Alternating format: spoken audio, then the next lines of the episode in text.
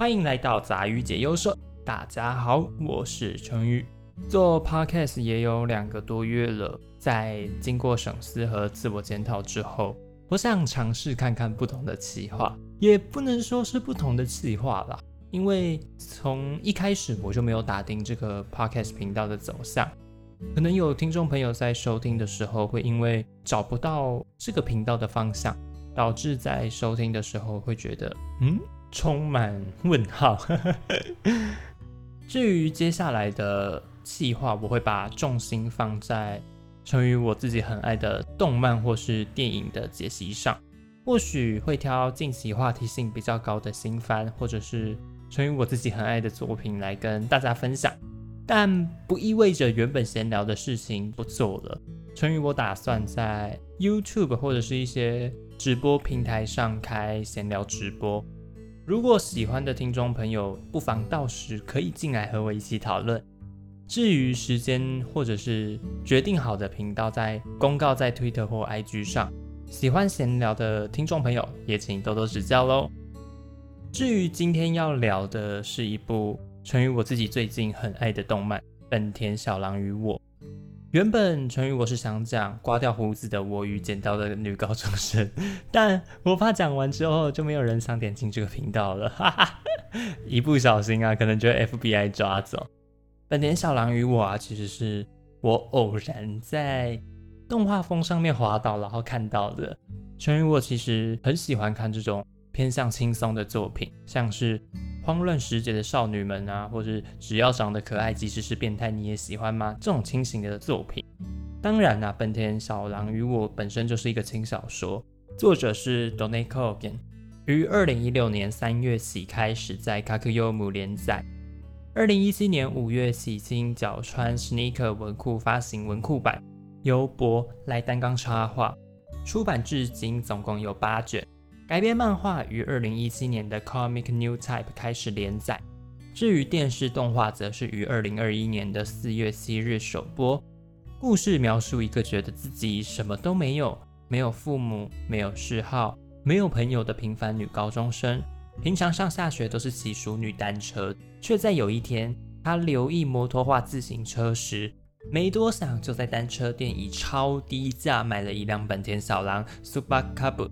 从此与卡布就展开了全新的生活。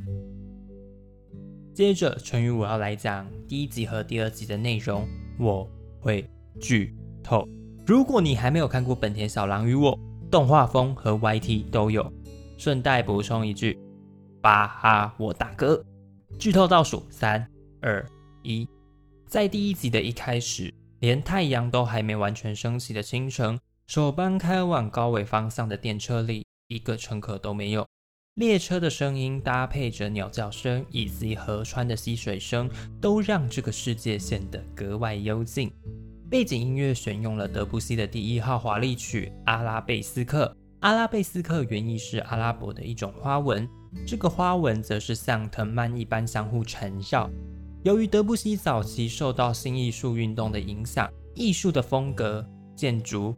应用美术等都取自于大自然的形体与构造，尤其是植物与花的曲线。极静的世界伴随着空无一人的街道，紧接着来到了一个房间。微弱的阳光透过窗帘的缝隙，七点整的闹钟随之叫醒了女主角。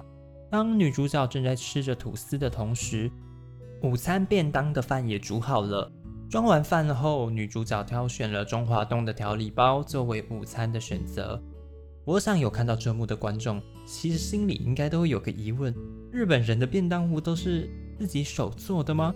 正当我也有这种疑问的时候，女主角打开了冰箱，拿了一瓶茶出来，倒在自己的水壶中。如果你仔细看，会发现这个冰箱除了奶油、草莓果酱、番茄酱、美乃滋和那瓶茶之外，什么东西都没有。准备好午餐后，女主角拉开了窗帘。并打开了窗户，对着屋外叹了一口气。关起门后，女主角骑着自行车前往山梨县北都市的学校。从中央本线日野村站延伸出的下坡，越过甲州街道后，就会变成平缓的上坡。而这个上坡也让骑着自行车的女主角流了满身的汗。快虚脱的喘息声和踏到无力的双脚。经过女主角的分别是一个骑着登山型自行车的男同学，骑着看起来稍微时尚自行车的女同学，和另一位骑着摩托车的男同学，搭配着女主角心中的内心话：没有父母，没有钱，也没有兴趣，没有可以称为朋友的人，也没有将来的目标。没错，我。第一话的标题也终于出现了，一无所有的少女。来到学校后，老师确认过出缺席，接着就是英文课。英文课有名女同学正站着念一段英文：They knew late they could go anywhere with motorcycle. That's why they said happily where to go tomorrow. 这段英文的意思是指他们知道他们可以骑着摩托车到任何的地方。这也是为什么他们高兴着在说着明天要去哪里。没错，这里是一个彩蛋。有看本田小狼与我的观众朋友们，你注意到了吗？放学后，女主角骑着自行车在回去的路上，被早上骑着摩托车的男同学超车了。神奇的是，女主角竟然掉头了。路上的景色也和早上前往学校的路程截然不同。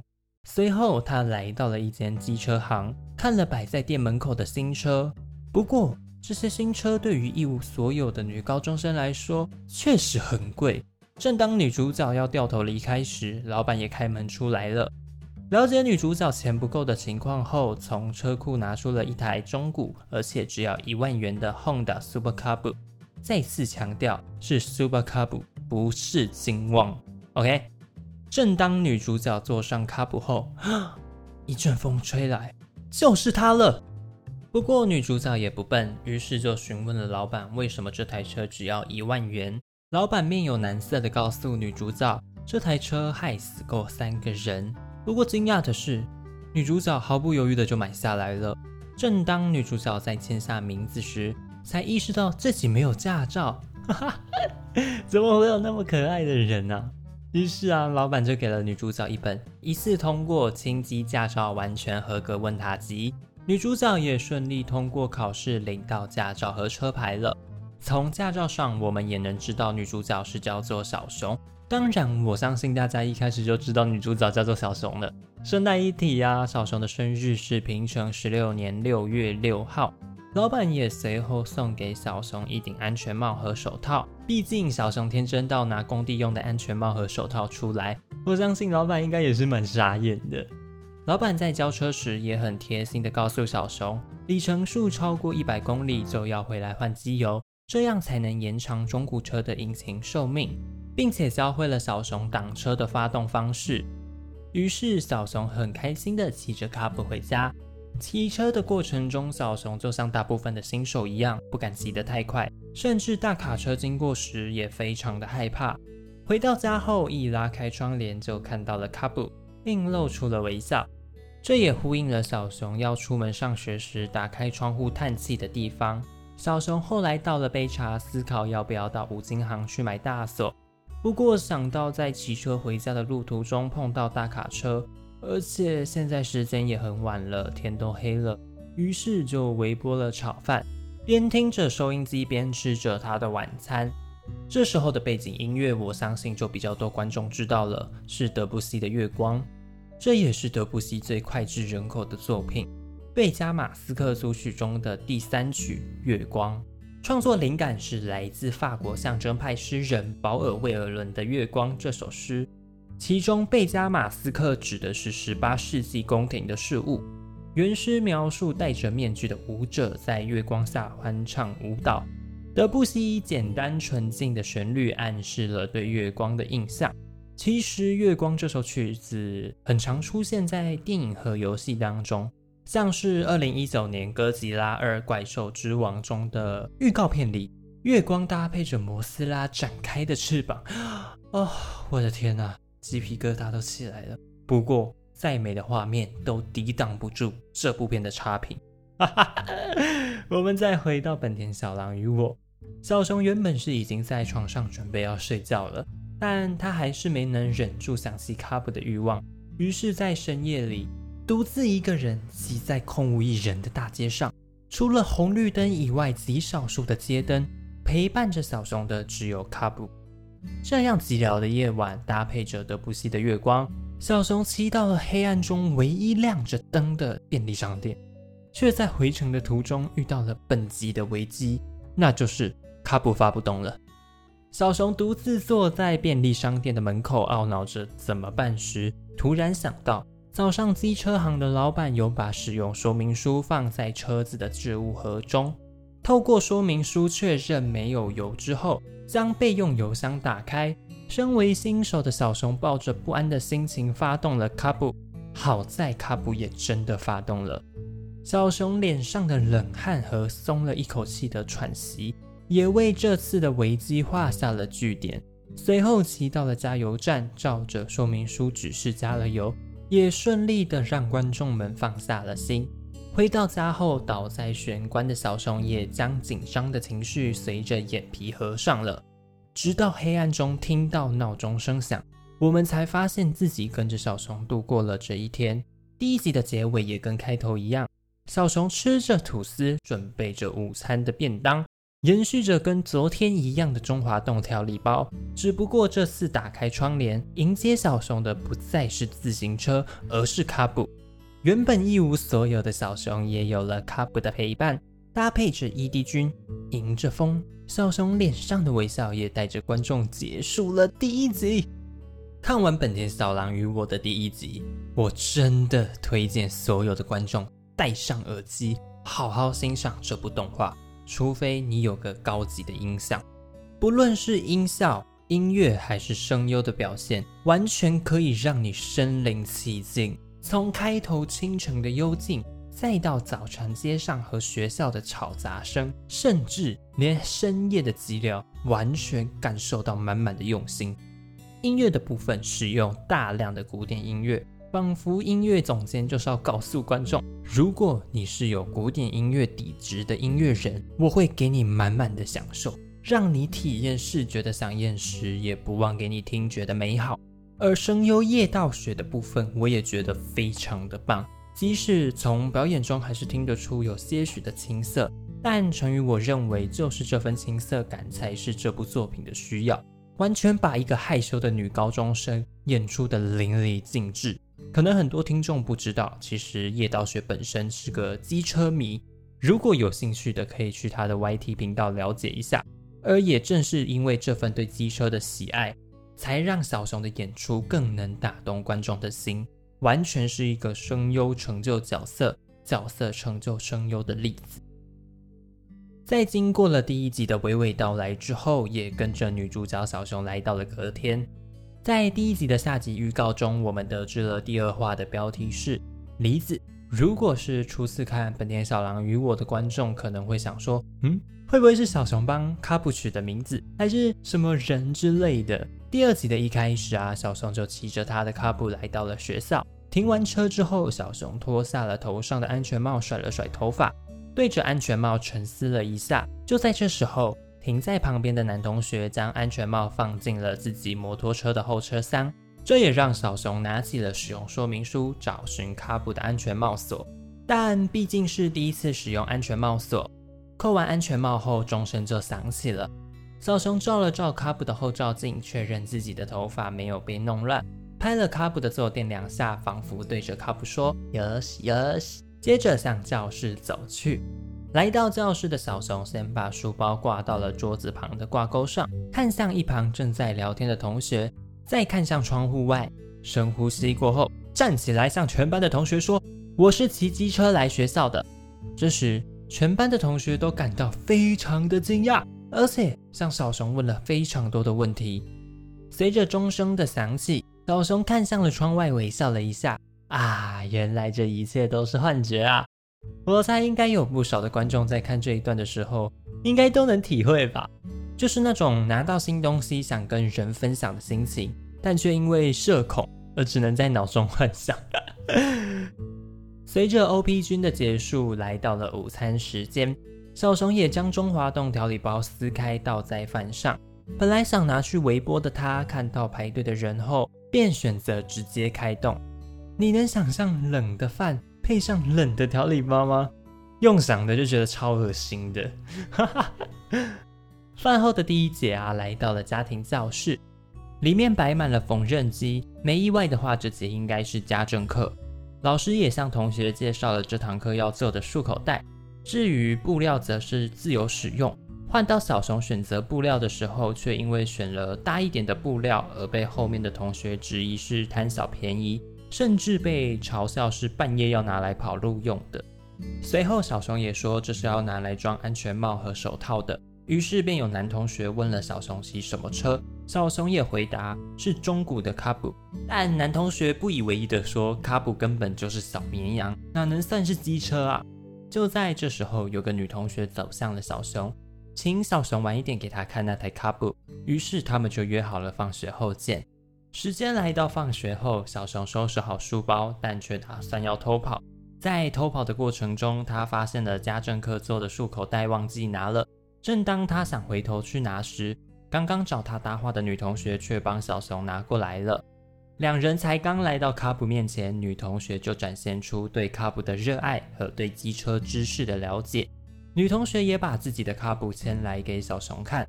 不过，女同学的卡普是已经改装过的。在经过一番讲解后，女同学便骑着自己的卡普离开了。离开前，女同学向小熊道了个歉。因为在刚刚的谈话过程中，都是她在说话。不过她很开心认识同样骑着卡布的小熊。在小熊骑车回家的过程中，插曲则是使用了德布西的《宗法少女》。《宗法少女》选自德布西的钢琴小品及前奏曲，为第一集中的第八曲。这首曲子是德布西从法国诗人孔特德里尔的诗集中《苏格兰之歌》中获得的灵感。曲中所描述的少女形象活龙活现，她的内心世界也不是神秘的，而是富有活力的，犹如少女歌唱的清晨那样直朴、温暖，沐浴着阳光，充满着光明和幻想。我想，对于小熊而言，这位女同学的出现就如同曲子中的少女一样。这位女同学和小熊同班，只知道她的长相和名字，却不知道明天会不会来继续跟小熊搭话。他们之间的话题也只有卡布。没错，这位同样喜欢卡布的女同学就是梨子。如果你有注意的话，会发现第一集中那位站起来念英文的女同学就是梨子，而他念的那段英文会不会又是之后的彩蛋呢？我们就再等等吧。透过第二话标题的转场，我们来到了隔天早晨。小熊在准备午餐的时候，发现了调理包只剩两个。犹豫了一下，选择了牛洞作为午餐。到了学校之后，小熊发现平时停车的位置旁边竟然停了梨子的卡布，这也让小熊露出了微笑。到了教室后，小熊也鼓起勇气向梨子打招呼。不过打完招呼后，小熊也独自回到自己的座位看书。这里也有个非常有趣的一幕：小熊和梨子看书的动作一模一样。虽然翻书的方式不同，但两人却是同时翻页的。或许这是一个小细节，暗示他们两个人的相处方式啊。不过，也可以说是我过度解读啦。时间过得很快，又来到了午餐时间。这时，有个路人同学问了梨子要不要一起吃午饭。不过，梨子表示他要和朋友一起吃，于是就拒绝了。正当小熊要开动时，梨子走了过来。便把小熊拉到了卡布前面，说道：“和朋友一起吧。”这个举动也让小熊笑了出来。于是两个人就在各自的卡布上面吃着午餐，聊着卡布的话题。梨子表示，就算车子停着不动，也感觉自己可以到任何的地方。小熊则是说自己还没骑到很远的地方过。不过梨子却告诉小熊，因为是卡布，所以不管哪里都可以去哦。放学后，小熊也尝试骑到了一个从未来过的超市，在超市里面看到了比平常更便宜的调理包。这次的体验也让小熊体会骑向从未弯过的转角，在他眼前展开的是他所不知道的地方，他所不知道的路，并且还会有更多他不知道的风景。骑着卡布绕远路，也稍微让明天的放学更加期待了。第二集的结尾也在小熊忘记关方向灯的可爱表情结束了。如果第一集是让我们认识主角，那么第二集就是让我们体验小熊有了卡布和梨子这位朋友后的改变，从原本的一成不变，慢慢的开始体验了新的尝试。或许这些尝试未必都会带来好处，不过勇敢的跨出那一步，你就会看到不同的景色哦。另外，这集有个很棒的地方，像是小熊的漱口袋忘记拿时，这一幕其实不是由小熊亲自说出口的。而是透过画面视角，让观众清楚发现小熊的手上少了束口袋。光这点，我认为就是很多作品做不到的地方。比起直接告诉观众，让观众深入其中体会，是个更棒的体验。好啦，那么本集的内容就到这边结束了。预计下星期是讲本田小狼与我的三四集。喜欢杂鱼解忧社的听众朋友，欢迎关注收听。多多帮成与我推广给身边的朋友，欢迎听众朋友们到推特或 IG 上留言和我一起讨论，链接我会放在叙述栏里。那么我们下集见，拜拜。